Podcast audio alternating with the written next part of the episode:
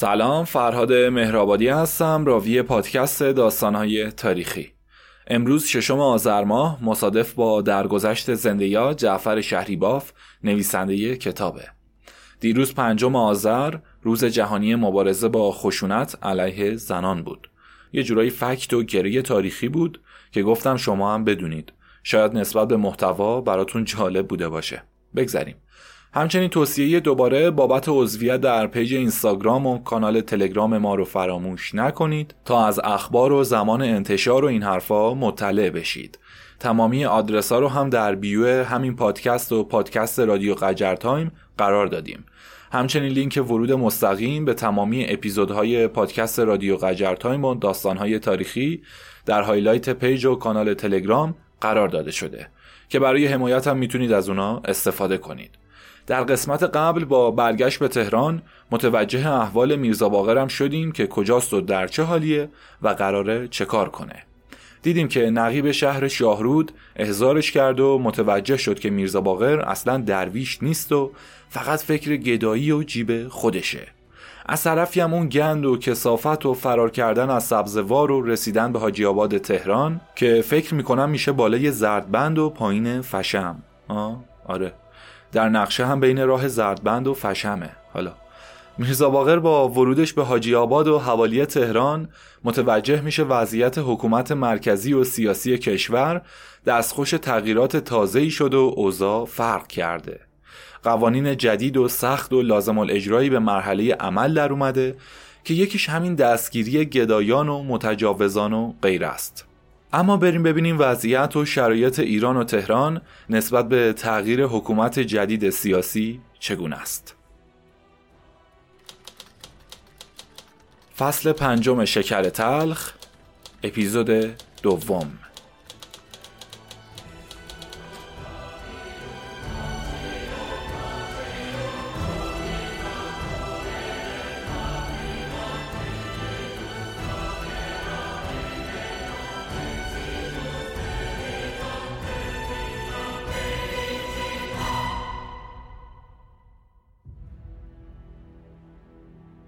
بدیهیه که طبع بشر متمدن مایل به شهرنشینی و تمدن جدیده.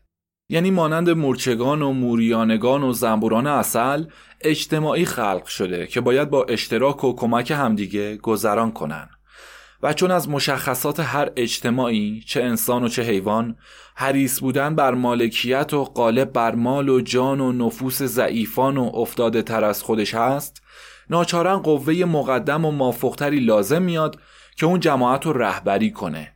افراد رو در حق خودشون مستقیم داشته و از تعدی و تجاوز به حقوق دیگران جلوگیری کنه.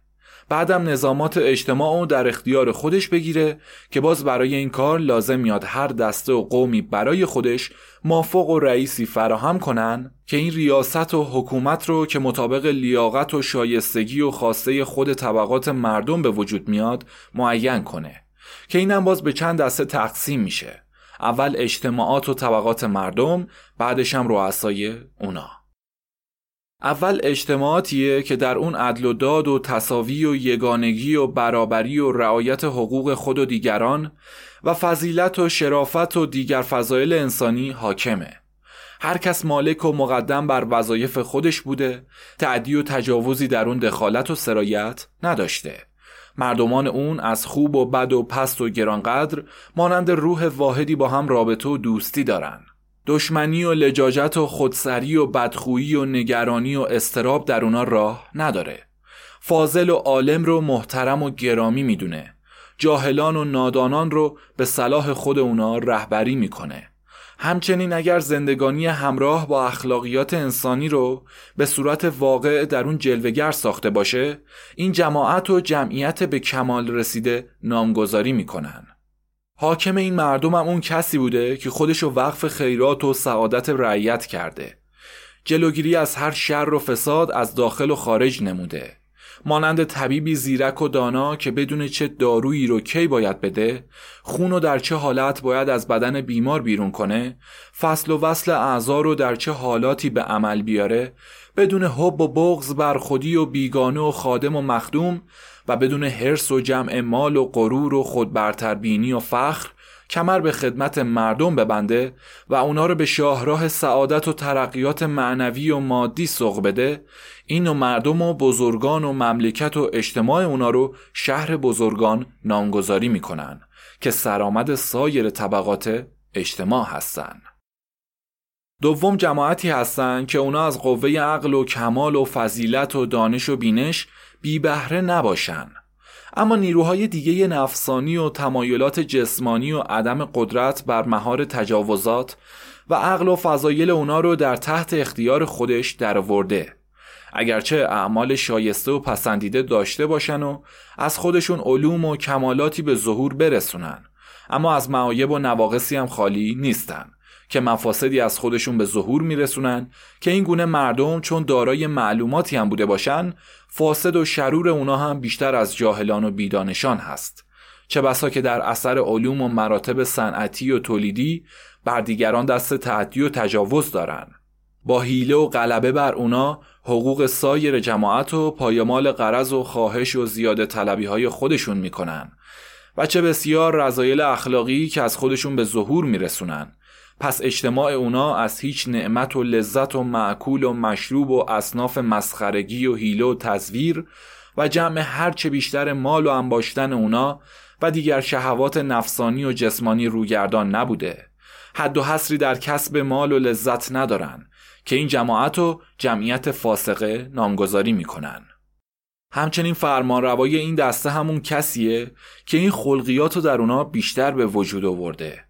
هم اونا رو به مراتب کمالات اقلانی تشویق کرده و هم دست اونا رو به طرف لحو و لعب و تجاوز و تصرف به زور و تعدی و شهوات دیگه هم باز گذاشته خودش هم از اون خلقیات و قبایه آری و بیبهره نیست. با اینکه با تشویق دانشمندان و ترویج علم و کمالات به دست اومده مردم و کمک و یاری می‌کنه همچنان اونا رو بر هر مکروه و مقبوهی آزاد گذاشته. اما در ظاهر مملکتی آباد و جماعتی مرفه فراهم میاره که این مردم و مملکت اونا رو تمدن فاسد و شهر فاسدان نامگذاری می‌کنن که غرور و بینیازی و هواپرستی و لذت و شهوت و تجاوزات هر چند یک بار اونا رو به جنگ و خونریزی های هولناک کشیده و دچار بدبختی و دشواری های غیرقابل جبران ساخته که همین وسایل دیر یا زود نابودشون خواهد کرد. سوم اون دسته و جماعتی هستند که از عقل و دانش بی بهره از نقصان فکری و فقدان شعور و معرفت و بیخردی و بیخبری از اوضاع خود و دیگران با خیالات آشفته خودشون قوانینی تدوین می‌کنن و به عمل میارن که اونو فضیلت و تمدن واقعی نام می‌ذارن و خودشونو به اون دلخوش می‌کنن. چون قوانینی که از روی بیعقلی و بیدانشی دایر بشه به جز ضرر و گمراهی نتیجهی به بار نخواهد آورد. از اونجایی که نازیبایی هر کس در نظر خودش زیباست ناچار هر منکر و زشتی در نظرش زیبا جلوه می‌کنه و هر فرومایه شریف به حساب میاد. مفاسد رو به شدت و زیادی و سخت کوشی رو به کاهش و کسادی میره. طبقه اشراف کم میشن و عرازل جای بزرگانو می‌گیرن که دیگه در اینجا فساد اقلانی و روحانی به حد نهایت رسیده. تقلب و غلبه قوی بر ضعیف رو به زیادی میره. اگرچه امنیتی سوری اونا رو ظاهرا در امان داشته باشه اما امنیت خاطر و روحی از مردمان رخت بربسته. دلها از غم و اندوه بسیار خاطرها پریشان درونها آشفته نارضایتی به حد اعلا کسب و کارشون به حیله و نیرنگ آلوده. دوست و دشمنان با هم در جنگ. روحشون ناراضی و اخلاقشون عصبی. تعدی و هیلگریشون بی حد تجاوز در بینشون دور از تصور.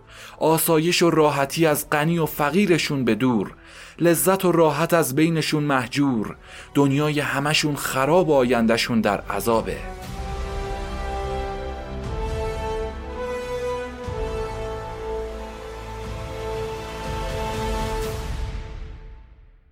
پس در این صورت اون رهبر نالایق از فرط جهالت و نادانی خودشو سرور و برتر دونسته.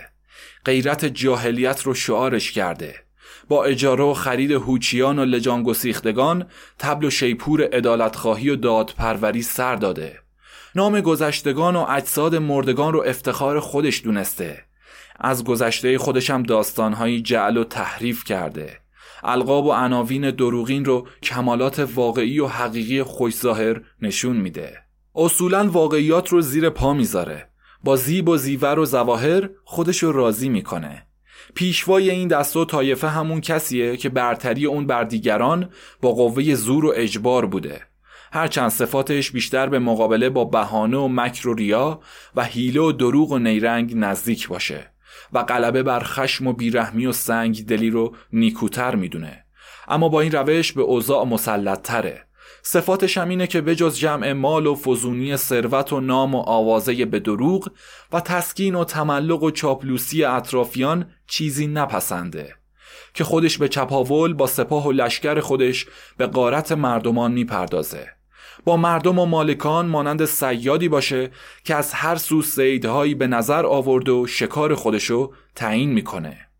از حکومت و ریاست فقط ارزای شهوت و لذتهای جسمانی و بقای خودشو خواهانه که چون دارای خلوص نیتی هم نیست ناچارن مردم و مالکان با اون سر دشمنی و جنگ برمیدارن و پیدا و پنهان با اون به مخالفت بلند میشن و هرگز این دشمنی به صلاح و اتحاد ختم نمیشه.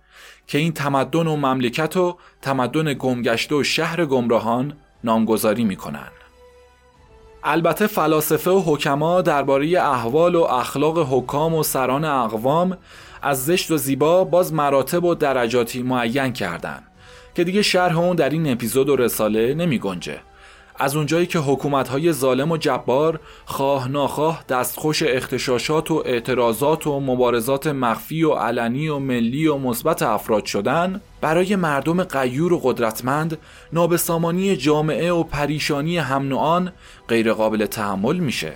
پس ناگزیر اگرچه با از کف نهادن خون و جان خودشون هم که شده باشه جمعی کمر همت راست می‌کنن و به مقابله و مبارزه بلند میشن.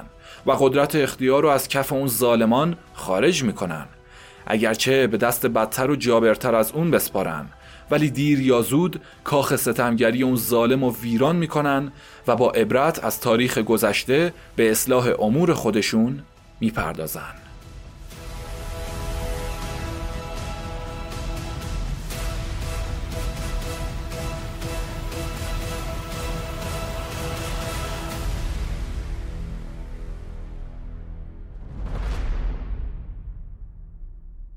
حال اون هرج و مرج و نابسامانی غیرقابل توصیف گذشته و نابودی زود هنگام استقلال و حاکمیت مملکت ما ایجاب می کرد که مردی به نام حضرت اشرف سردار سپه پرچم مردانگی علم کن و اختیار اوضاع رو در کف با کفایت بگیره. و اوضاع آشفته رو به صلاح و فلاح بیاره که اعمال حیات بخش ایشون از اونجایی که در قضاوت تاریخ روشن و نمایانه ضرورتی برای توضیح این قلم و صدای نارسا نمیاد. اولین دولت ایشون به ریاست سید زیاءالدین شروع به کار کرده که با شتاب هرچه تمامتر دست به اقداماتی زدن که مختصر و مفید به شهر اون می‌پردازیم.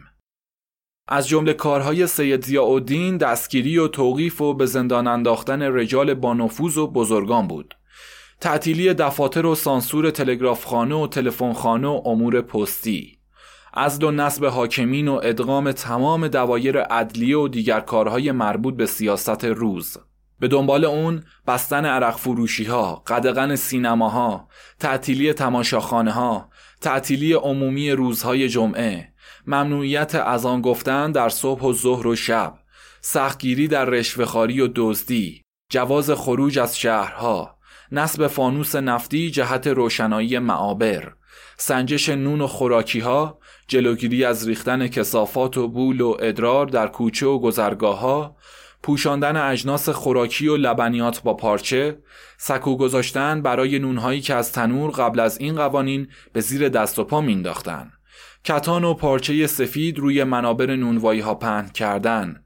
دستور تور سیمی و روپوش سفید برای دکاکین و قصابی و خوراکی فروش ها. برچسب قیمت بر روی اجناس. استخدام پاکبان و رفتگر برای نظافت و آبپاشی شهر. تهیه کنندگان مواد تقلبی رو تحت فشار و جرائم سخت گذاشتن جمعآوری زنان و اطفال ولگرد از شهر فواهش رو در نقطه معلومی مکان دادن تعیین جرائم نقدی و زندانهای غیرقابل خریداری برای هر کدوم از متخلفین. تعیین مسیر برای سوارگان از خیابون و عبور پیادگان در پیاده رو قرار دادن. دستور هفته یک بار آب خزینه های حمام ها رو تعویز کردن. بوغ و چراغ جلوی درشگاه ها نصب کردن. نمره یا پلا کردن وسایل نقلیه و صدها فرمان و دستورات دیگه. به علاوه اجرای بسیاری از قوانین دیگه که با سرعت هرچه تمامتر به مرحله اجرا گذاشته شد به اضافه جمعوری متکدیان و گدایان که قسمت آخرش رو همون گدای حاجی آبادی فهمیده و از تهران گریخته و به اونجا پناه برده که الان جریانش رو به گوش میرزا باقر گدا و همکار تازه رسیدهش میرسوند. اما جهت آشنایی بیشتر با وقایع اشعار بانمکی و به نقل از روزنامه سیاسی و شوخ نسیم شمال اون روزا درباره این قوانین شاهد میاریم که گفته ای وای که در شهر گدایی قدغن شد ولگردی و انگشت نمایی قدغن شد برو لبش تو بگذار. در عدلیه قانون مجازات نوشتند از بحر ولنگار مکافات نوشتند. ما را همه مستوجب آفات نوشتند. آن گردش و آن کام روایی قدغن شد. برو لبش تو بگذار. باید کسی آواز به بازار نخواند. در رهگذری آدم بیکار نماند. شاعر سخن حجو به مردم نپراند. فهاشی و بیهود سرایی قدغن شد. برو لبشو تو بگذار. برپا نکند معرک لوتی سخنور بازی نکند هیچ نه میمون و نه انتر. مرشد زنشابور نوشته به قلندر القاب نقیب و نقبایی قدغن شد. برو لبشو تو بگذار. جنگیر نباید دهد آزار اجنه اندر سر ناخن کند احزار اجنه. شد تخته دگر رونق بازار اجنه.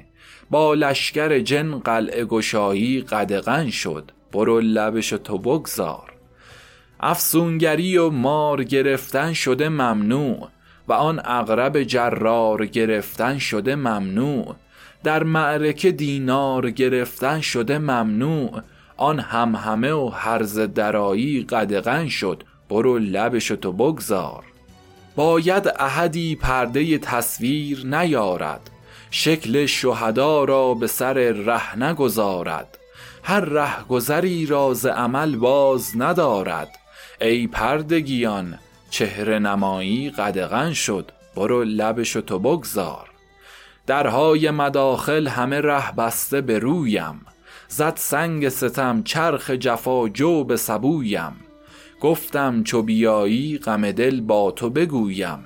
دیگر چه بیایی چه نیایی قدغن شد. برو لبشو تو بگذار قبقبشو تو بگذار. قبقبشو که دیدی مطلبشو تو بگذار. الا آخر که از ذکر کامل اون خودداری می‌کنیم.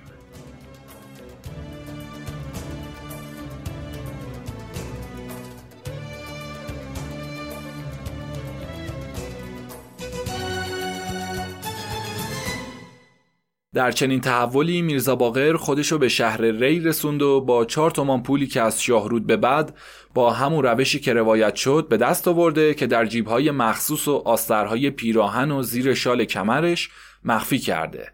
لباس کمبهایی خریده و به سلمانی و حمام رفته که شاید در اثر همون خشونت و کتک های نقیب شاهرودی که در آزار و کتک اون با این عقیده که می‌گفت برخلاف کل قوانین که مجرمین رو برای مرتبه اول به علت بی اطلاعی و جهالت از مجازات معاف می‌کنه با تنبیهات مختصری درباره اونا اکتفا کرده بود که باید خلافکار رو در اولین مرتبه به اشد مجازات تنبیه کنه تا برای همیشه از کار خلاف صرف نظر بشه.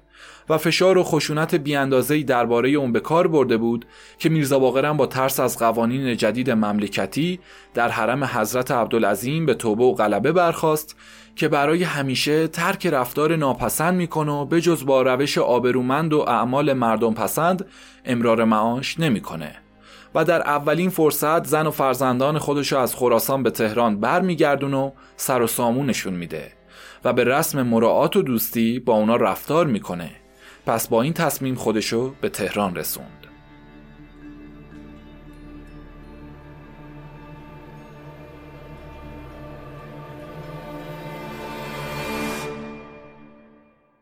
در این روزا که هنوز چیزی از تغییر رژیم جدید نگذشته بود طبق سنت دیرینه هر کاری رو با شتاب و عجله شروع کردن و کارهای ناتمام و رها کردن. همچنین کارهای ساختمانی هم به دستور دولت جدید به راه افتاد. از اونجایی که بعضی از دروازه ها باید خراب و معابر سنگ فرش بشه مجاری و جوی آبها پوشیده و خیابونا صاف و تمیز شده. کسبه مجبور به تعمیر و تغییر قیافه های نامطبوع اماکن خودشون شدن. و نهایتا جنبشی محسوس در پایین و بالای 150 ساله مردم پدید اومد. میرزا باقرم بدون اطلاف وقت وارد کار بنایی شد و به زودی همرنگ تحول جدید صاحب آرامش خاطری شد. اگرچه از حیث کار و شغل و پول تا حدی سر سامونی گرفت و کم و کسری در خودش احساس نمی کرد. اما از جهت خونه و محل سکونت که باید شبا در قهوه خونه ها با مشتی غربتی متعفن هم خواب بشه در ناراحتی کامل به سر می برد و به دشواری می گذروند. از این رو به هر کسی سفارش اتاق و بالاخونه مجزایی می‌داد تا اینکه روزی کارش به خورد تعمیر یه خونه پرجمعیتی که هر اتاق اونو مستجری اشغال کرده بود افتاد. در اینجا هنوز صبح روز دوم و به ظهر نرسونده که طبق عادت شغلی بناها که با گویش خودشون میگن و کار می‌کنن زنای خونه رو از نظر میگذروند که یه زن قد بلند پشت خمیده ای که صورت پرخال زشتی با چشمان به هم فشرده و بیموجهی داشت و دید. سینی چای تمیزی که در استکانهای لبتلایی ریخته بود با سلام قمزداری جلوی اون گذاشت و برگشت. زن دیگه ای که اجارهدار خونه بود نزدیک شد و با میرزا باقر به گفتگو بر اومد. اوستا خدا قوت خدافز شما اه اوستا مثل اینکه همین یه ساعت پیش گفتی یه اتاق پرت یا یه بالاخونه جدا می‌خوای اما نگفتی واسه چی می‌خوای واسه اینکه شب که میام یه جایی داشته باشم سرمو توش بکنم. مگه زن نداری که خود دنبال اتاق میگردی؟ نه بابا زنم کجا بوده؟ زنو می‌خوام چه کنم؟ آخه کسی هم که به مرد مجرد و تنها اتاق نمیده. چرا زن نمی‌گیری که هر جا رو بخوای بهت بدن؟ واسه اینکه نمی‌خوام برای خودم درد سر درست کنم و دست و پای خودم رو تو پوست گردو بذارم. اونم با کاری که یه روز هست در روز نیست آدم نمی‌تونه زن بگیره. زن که دست و پاگیر نمیشه لابد کسی رو نداشتی تا حالا واسد یکی رو پیدا کنه. همه آرزو می‌کنن زن داشته باشن. شب که میان شامشون روی بار باشه چراغشون روشن باشه جاشون پهن باشه هم صحبت داشته باشن. کسی باشه خستگیشون رو در کنه. مخصوصا اگه زنی گیرشون بیاد که از همه چی تموم باشه و خرجی هم واسه شوهر نداشته باشه. که روی چشمشون می‌ذارن. حالا شما رو نمی‌دونم اما اگه من مرد بودم و همچی چیزی گیرم میومد دو دستی میقاپیدمش. نه بابا ما زن بگیر نیستیم. دست از سرم وردار آبجی. بذار سرم به گریبون خودم باشه. زن غیر مصیبت و دردسر و اذیت و آزار چیز دیگه ای نمی‌تونه داشته باشه. درسته که درباره زن دو تا مسئله و مضمون هست که میگن زن بلا باشد بهر کاشانه ای بی بلا هرگز نباشد خانه ای بعضی هم که می‌خوان بیادبی خودشون رو نشون بدن میگن زن خلا باشه بهر کاشانه. اما هر دوتاشو چه بلاشو چه خلاشو بخوایم حساب کنیم زن اگه بلا هم باشه باز بهتر بلاهای دیگه مرده. مثل بیکسی و تنهایی و سرگردونی و درد و بلاهای دیگش اگه خلاش هم بدونیم یه خونه اگه قصر بهشتم باشه ولی خلا توش نباشه دو روزه همش به گنگ کشیده میشه. باید سکنش خالیش کنن و سر به بیابون بذارن. حالا ببینم. دلت می‌خواد من یه زن خوب و همه چی تموم با اسباب و اساسیه؟ کدبانوی از آب و گل در اومده؟ همه هنره که سنارم ازت خرجی نخواد واسط دست و پا کنم؟ بعدم سرتو به بالینش بذاری و دعام کنی؟ هم تو با زن گرفتن نصف ایمونت حفظ بشه هم من به ثواب رسیده باشم. میرزا باقر با عنصر و اراده سست خودش که هرگز نتونسته بود در تصمیماتش پایدار بمونه با همون جمله همه چی تمام و با اسباب و اساسیه و بی خرج و مخارج زبونش سست شده بود که گفت حالا این زن کجا تو دسته که همه چیشم خبر داری و این هم هم داری تعریفشو می‌کنی؟ در این وقت سینی چای اول برده شد و سینی دوم چای در نوعی از استکان نلبکی های لب قرمز ناصر شاهی تجدید شد که به وسیله همون زن درازندام جلوی میرزا باقر قرار گرفت که در همین وقت هم زن دلال یعنی زنی که برای مردا زن پیدا می‌کنه رو به میرزا باقر کرد و زیر چشمی اشاره ای داد که یعنی همین زنه. بعد دوباره حرف خودش رو دنبال کرد. بله همین خانم. با سلیقه خوش دست و پنجه نجیب شوهردار خوش زبون مطیع چیزدار خوش دست و پخت با هزار تا خوبی دیگه که اگه ایشالله کارتون سر گرفت باقیشم اون وقت می‌فهمی. میرزا باقر که این بار با نظر خریداری به زن نگاه کرد قیافه مشمعز کننده و بیرمق اونو ملاحظه کرد و یک مرتبه چنان نفرتی از زن در دلش پدید اومد که دنباله حرف و قطع کرد و سر خودشو به کارش مشغول کرد. بدون اینکه دیگه جوابی به زن بده با گفتن گلبیار آجربیار به کار خودش پرداخت. اما اون زن اینقدر لجباز و سمج بود که دست از تعریف و توصیف خودش بر نداره. وقتی میرزا باقر چنان سماجتی رو از اون دید بهتر دونست که این کار رو به تفره و تأخیر بندازه و فعلا به عذر فکر و اندیشه بیشتر این حرفا رو کوتاه کنه. و این داستان رو به وقت دیگه ای موکول کرد. بریم تو ذهن میرزا باقر. پدر سوخته یا ترکیب هی. من تا حالا زن به این بیریختی ندیده بودم که راستی راستی و که بعد ترکیب بود حیف بود اصلا رو زمین را بره. اصلا حوصله داری خودتو سر به سر زنها می‌کنی؟ یه وقت می‌بینی کار دستت میدن. حالا گیریم تو به فرضم زن بخوای. یعنی زن خودت قد این پیرزن زپرتی هم نیست که اونو بذاری و اینو بگیری؟ ریخت آتیش انداز جهنم و داشت که تعریفشو می‌کنن. اصلا نفهمیدم تو زن می‌خوای چه کار. این حرفا چیه پیش می‌کشی؟ مگه زن قهته معروف های چال سیلابی و گذر قاطرچیا رو ازت گرفتن که می‌خوای دوباره خودتو گرفتار کنی؟ این زن یا زن خودت یا بالاترش چه فرقی داره؟ نه. حالا که از دامش فرار کردی دیگه نباید خودتو گیر بندازی و زن و بچه خودت هم اگه دیدی نباید محلشون بذاری. بذار یه خورده مثل کفتر آزاد پر بزنی و باد دنیا به دلت بخوره. این همه خراب و فاحشه و عرق و شراب هست. که هر چند وقت یه بار آدم یه جا باش سر کنه و کیف روزگار رو ببره. حالا اومدیم درویشی و ول کردی. اخلاق درویشی رو که نباید یادت بره. دیدی این چند وقته که زن و بچه نداشتی؟ با همه بدبختیش چه راحت بودی و آروم سرتو زمین میذاشتی؟ نه دیگه. اگه هور و پریم باشه نباید خودم رو دوچار کنم. که باز همون آشا همون کاسه است. چهار روز راحتی بعدش نگاه می‌کنی یا این بدبختی ها دوتا و ستا و چهارتا و پنجتا و ای دل غافل. درد سر صد تا میشه. دیگه هم نمی‌تونی کاریشون کنی. زن پدر سگ بی وسط پاش مثل لونه اغرب میمونه. آب توش بریزی پشت هم اغرب بیرون میاد. هرچند این زنیکه اینقدر پیره که باید چند سالی باشه از زایدن و این حرفا افتاده باشه. همسایش هم می‌گفت چیز میز داره و چیزی هم نمی‌خواد. خرجی نداره. اما دروغ میگن. خوردن با افکسشون. پدر سوخته اولش هیچی نمی‌خوان و میگن کنیز خودتونه. دستشو بگیر و ببرش خونه. اما وقتی پای آدم رو توی گل گذاشتن و میخ خودشونو کوبیدن پای حرف و بله برون که اومد و چهار تا هم جمع شدن اون یکی میگه این عروسی که می‌خوایم ببرین یه چادر نمی‌خواد سرش کنین. باقی دیگه میگن می‌خواد می‌خواد. این عروسی که می‌خوایم ببرین یه جفت کفش نمی‌خواد به پاش کنین. می‌خواد می‌خواد. پیرهن نمی‌خواد می‌خواد می‌خواد. چارقد نمی‌خواد می‌خواد می‌خواد. مریه نمی‌خواد می‌خواد می‌خواد. خرج عقد نمی‌خواد می‌خواد می‌خواد. خرج عروسی نمی‌خواد. می‌خواد می‌خواد. درد نمی‌خواد کوف نمی‌خواد می‌خواد می‌خواد. یا آدم نگاه می‌کنه می‌بینه دک. همین کنیزه که هیچی لازم نداشته هزار تا چیز می‌خواسته که دختر وزیرم نمی‌خواسته. تازه هم شروع مصیبت های دیگهش میشه. اولش هم وقتی زنو می‌خوان تو گوشه آدم کنن میگن زن یه سولاخ بیشتر نداره که آدم فقط باید مردی داشته باشه. اما پای حسابش که میری می‌بینی اه زن یه سولاخش همون پر می‌کنه.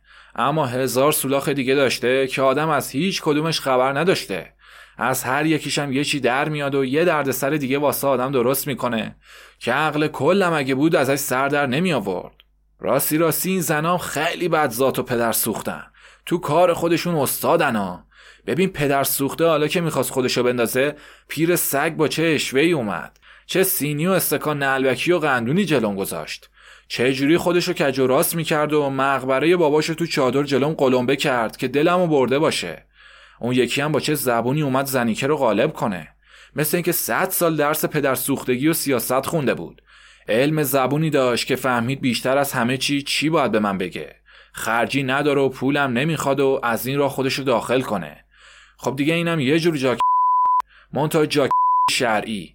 همچینی که جاک کوچه پشتی باید بدون و بلد باشه. اینا شرعیش می‌کنن که باید بلد و اوستا باشن تا بتونن دوتا رو جفت کنن. اول اوستاییشون هم اینه که اسمشو ثواب بذارن. آره بابا همینطوره. دوتا رو جفت کردن به هر شکلی که باشه باید اسمشو جا بذاری. از اون کسی که واسه پسرش خواستگاری میره تا اون کسی که دلالیشو می‌کنه و اونی که دوندگیشو می‌کنه و اونی که عقدشو می‌خونه و بعلشو می‌گیره.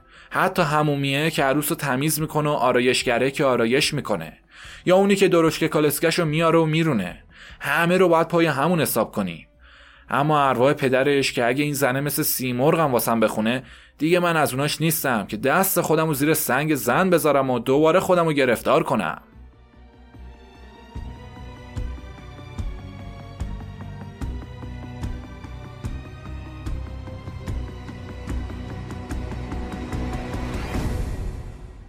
امروز گذشت و فرداش میرزا باقر سر کارش برگشت. باز وقت خستگی در کردن قبل از ظهر رسید که همون حرف و بازی دیروز تکرار شد. سینی سینی پشت هم چای به وسیله زن بلندقد و تکرار مطالب توسط زن همسایه از سر گرفته شد. باز تعریف و توصیف از عروس به وسط کشیده شد. زن واسطه میگه بله زرنگ کارآمد بیخرج شیرین زبون. که اگه مشکلی با سنش نداشته باشی تیکه که خدا از آسمون واسط به زمین رسونده. اگه باز نبیاری مثل این میمونه که لغت به بخت خودت زده باشی. آخه مردی که از صبح تا شب زحمت می‌کشه شب خسته و کوفته از سر کار برمیگرده می‌تونه بره آشغال کسافت های بیرونو بخوره؟ یا توی ده من شپش قهوه خونه ها بخوابه؟ یا اینکه با خودش یه سر غذا و خوراک ببره خونه بشینه غذا بپزه و درست کنه خودش جای خودشو بندازه. تازه مگه اون شامم از گلوش پایین میره؟ یا راحت خوابش می‌بره؟ یا صبح می‌تونه پاش ناشتا و گشنه بینون و چایی از خونه بره بیرون؟ یا اینجوری بتونه سر حوصله کار کنه؟ اگه تنهاییه فقط خدا تنهاست و بس. آدمیزاد تا زنده است اگه زن باشه مرد می‌خواد. اگه مرد باشه زن می‌خواد. این حرفم دومی نداره و هر کی هم بگه غیر از این می‌تونه زندگی کنه دروغ میگه. فقط اینه که خودشو به عذاب انداخته باشه. حالا به فرضم که بخوای بگی سنه زیاده. آدم باید زنی بگیره که پختن بلد باشه. یا بتونه مرد و جمع جور کنه. نمی‌خواد عروسک بازی کنه که. می‌خواد زندگیش راحت باشه. اصلا اوس میرزا نگفتی بدونم اصلت کجاییه؟ اجداد پدری ما کاشی بودن. به به خدا نجار نیست. اما در و تخته رو خوب با هم جور می‌کنه. از غذای اتفاق عروسم کاشیه. حتما مثل شیر و شکر با هم جوش می‌خورین فعلا صحبت به همینجا رسید. تا ظهر شد و طبق معمول میرزا باقر دست و روی خودشو شست و اراده رفتن به قهوه خونه کرد برای نهار. که همون زن واسطه سر راهش رو گرفت و از اون خواهش کرد که امروز ناهار رو پیش اونا صرف کنه. بعدم به اتاق همون زن بلندقد دعوتش کرد و در کمترین زمان یه سفره قلمکاری روی قالی وسط اتاق پهن شد. بعد از قسمت شدن دو تا نون تافتون کنجت زده که یه تیکه در یک طرف سفره و دیگری در طرف دیگه قرار گرفت دمپخت باغلای زرد و زلالی که روغن و پیازداغ زیادی هم روی اون پاشیده شده بود با پیاله ماستی که سیر رنده کرده باهاش مخلوط شده به اضافه گل و گیاه خوراکی و خوشبویی برای خاصیت و عطر و بو آورده شد و در سفره قرار گرفت و بنای تعارف گذاشته شد. میرزا باقر گفت پس چرا خودتون نمیان جلو؟ اونجا هست می‌خوریم. گفتیم تنهاتون بذاریم که راحت باشین. نه شما هم بفرمایین این چه حرفیه؟ زن واسطه با آوردن این روایت که تنها غذا خوردن کراهت داره در طرف دیگه سفره نشست و مشغول صرف غذا شدن. زن واسطه میگه خب اوس میرزا دستپخت عروسم که خوردی حالا دیگه چی میگی؟ نه بابا دستش درد نکنه. الحق که دمی خوشمزهی پخته بود. حالا باور کردی وقتی تعریف جواهر خانومو می‌کردم بی خود نمی‌گفتم؟ با چشای خود دیدی یه دنیا خانم و جواهره؟ رو دستشم پیدا نمیشه. حالا تو رو به این نمک از ته دل بگو ببینم میخوایش یا نه. میرزا باقر که اول تحت تاثیر نون و نمک و بعدش هم اسیر بیارادگی خودش شده بود جواب داد. والا چه می‌دونم؟ فکرم که به جایی قد نداد. حالا باشه. یه استخاره بکنم ببینم خدا چی می‌خواد. بعد جوابشو بیارم. بابا مگه نشنفتی که میگن در کار خیر هیچ استخاره ای نیست؟ اولا استخاره به دل آدمه. دوما مگه می‌خوای ناخوش بیشه حکیم ببری یا سفر بری که استخاره کنی؟ حالا میترسی اگه قبول کنی من ازت پول شیرینی بخوام؟ یا پیراهن چادر نماز مطالبه کنم؟ نه ترس. اگه بخوامم از جواهر سلطان می‌گیرم. آخه حول من از اینه که این مرتیکه که الان یه ماه پاش واسطه هر روز و هر شب در خونه رو می‌زنه یه دفعه واسطه بفرسته پاپیش بشه و جنگ را بندازه. بعد افسوسشو بخوری. مردم اینجور لغما رو دلوپی می‌خورن. میرزا باقر تا اسم رقیب و شنید و چشمش به یک جفت قالیچه مزلقانی وسط اتاق و اسباب زندگی جواهر سلطان افتاد آخرین جواب به غروب و وقت دست شستن موکول کرد. عمله ها که ساعت ناهارشون تمام شد سر کارشون برگشتن و صدای بیل و کلنگشون بلند شد که میرزا باقر رو مجبور به بیرون اومدن از اتاق کردن. مزلقانی منظور روستای مزلقان در شهرستان ساوه است که حدودا بین همدان و ساوه قرار داره. میرزا باقر دوباره با خودش به گفتگو پرداخت. بابا آخه چه جوابی دارم به این ضعیفه بدم؟ راستی راستی گیر چه زن پررو و سمجی افتادم. آخه مگه اینم زنه که کسی بتونه بغلش بخوابه؟ سنش که قد مامان بزرگ ننم میمونه. قدش هم که از درازی علی نیزن بیشتره. صد تایی به دیگش هم که لابد زیر چادره. غیر بد ترکیبیش که یه جای سالم هم تو صورتش نداره. زخم خورم که نصف دماغشو برده. موقع حرف زدن خیال می‌کنی داره نی می‌زنه. پس این مرتیکه که زنه می‌گفت کیه که این همه میخوادش و چکش در خونش رو ول نمی‌کنه. دروغ میگه پدر سوخته شارلاتان. اگه کسی خواهون این بود دیگه چه کار به من داشت؟ این همه واسم چابلوسی کنه. یه پیر دخترم اگه بعد پنجاه سال بخواد شوهر کنه باز می‌بینی داره تعریف خواستگار و خواهون و حلاک و مرده می‌کنه. بله این زنی کم همینطوره. اگه اینجوری که این خواهر خوندش میگه چیزدار و صاحب دست و پنجه و خواستنی بود 6 سال بیوه تو خونه نمیموند و نمیذاشتن واسه من بمونه. اما با همه این احوال وقتی باز به یاد نخواستن خرجی و اسباب خونه و قالیچه های چشمگیر وسط اتاق اون افتاد دچار تردید و دودلی شد. با این خیال که هر موقع به دلش نچسبید و آسایشی از اون ندید طلاقش میده؟ یا اینکه مثل کبرا رهاش می‌کنه و سر به بیابون می‌ذاره اینجوری خودشو قانع کرد و در آخرم برای اینکه خودشو از قید هر اندیشه و تدبیری خلاص کرده باشه جواب زن همسایه رو آماده کرد و مانند تمام آجزان و بیارادگان که از ترس مشورت و اندیشه هر کاری رو به استخاره و فال واگذار می‌کنن قسمتی از زمین رو صاف کرد و میخی به دستش گرفت و شروع به خط خطی کردن اون کرد و به کشیدن خیر و شر پرداخت و گفت خیر شر خیر شر خیر شر خیر. خب اینم که خیر اومد. دیگه حرفی نمی‌تونم بزنم. معلومه که این کار ضررداری نباید باشه که شر بیاد. نه چک می‌زنی نه چونه عروس خودش میاد تو خونه. همه جور اسباب تو که جور می‌کنه. چیزی هم که ازت نمی‌خواد که بگی ضرر می‌کنی. هرچی هم بد باشه باز از ماچه خرای توی راه خراسون که گای گیر می بهتره. نخواستی هم ولش می‌کنی دیگه. اما نه بابا نباید به خیر و شر اعتقاد داشته باشی.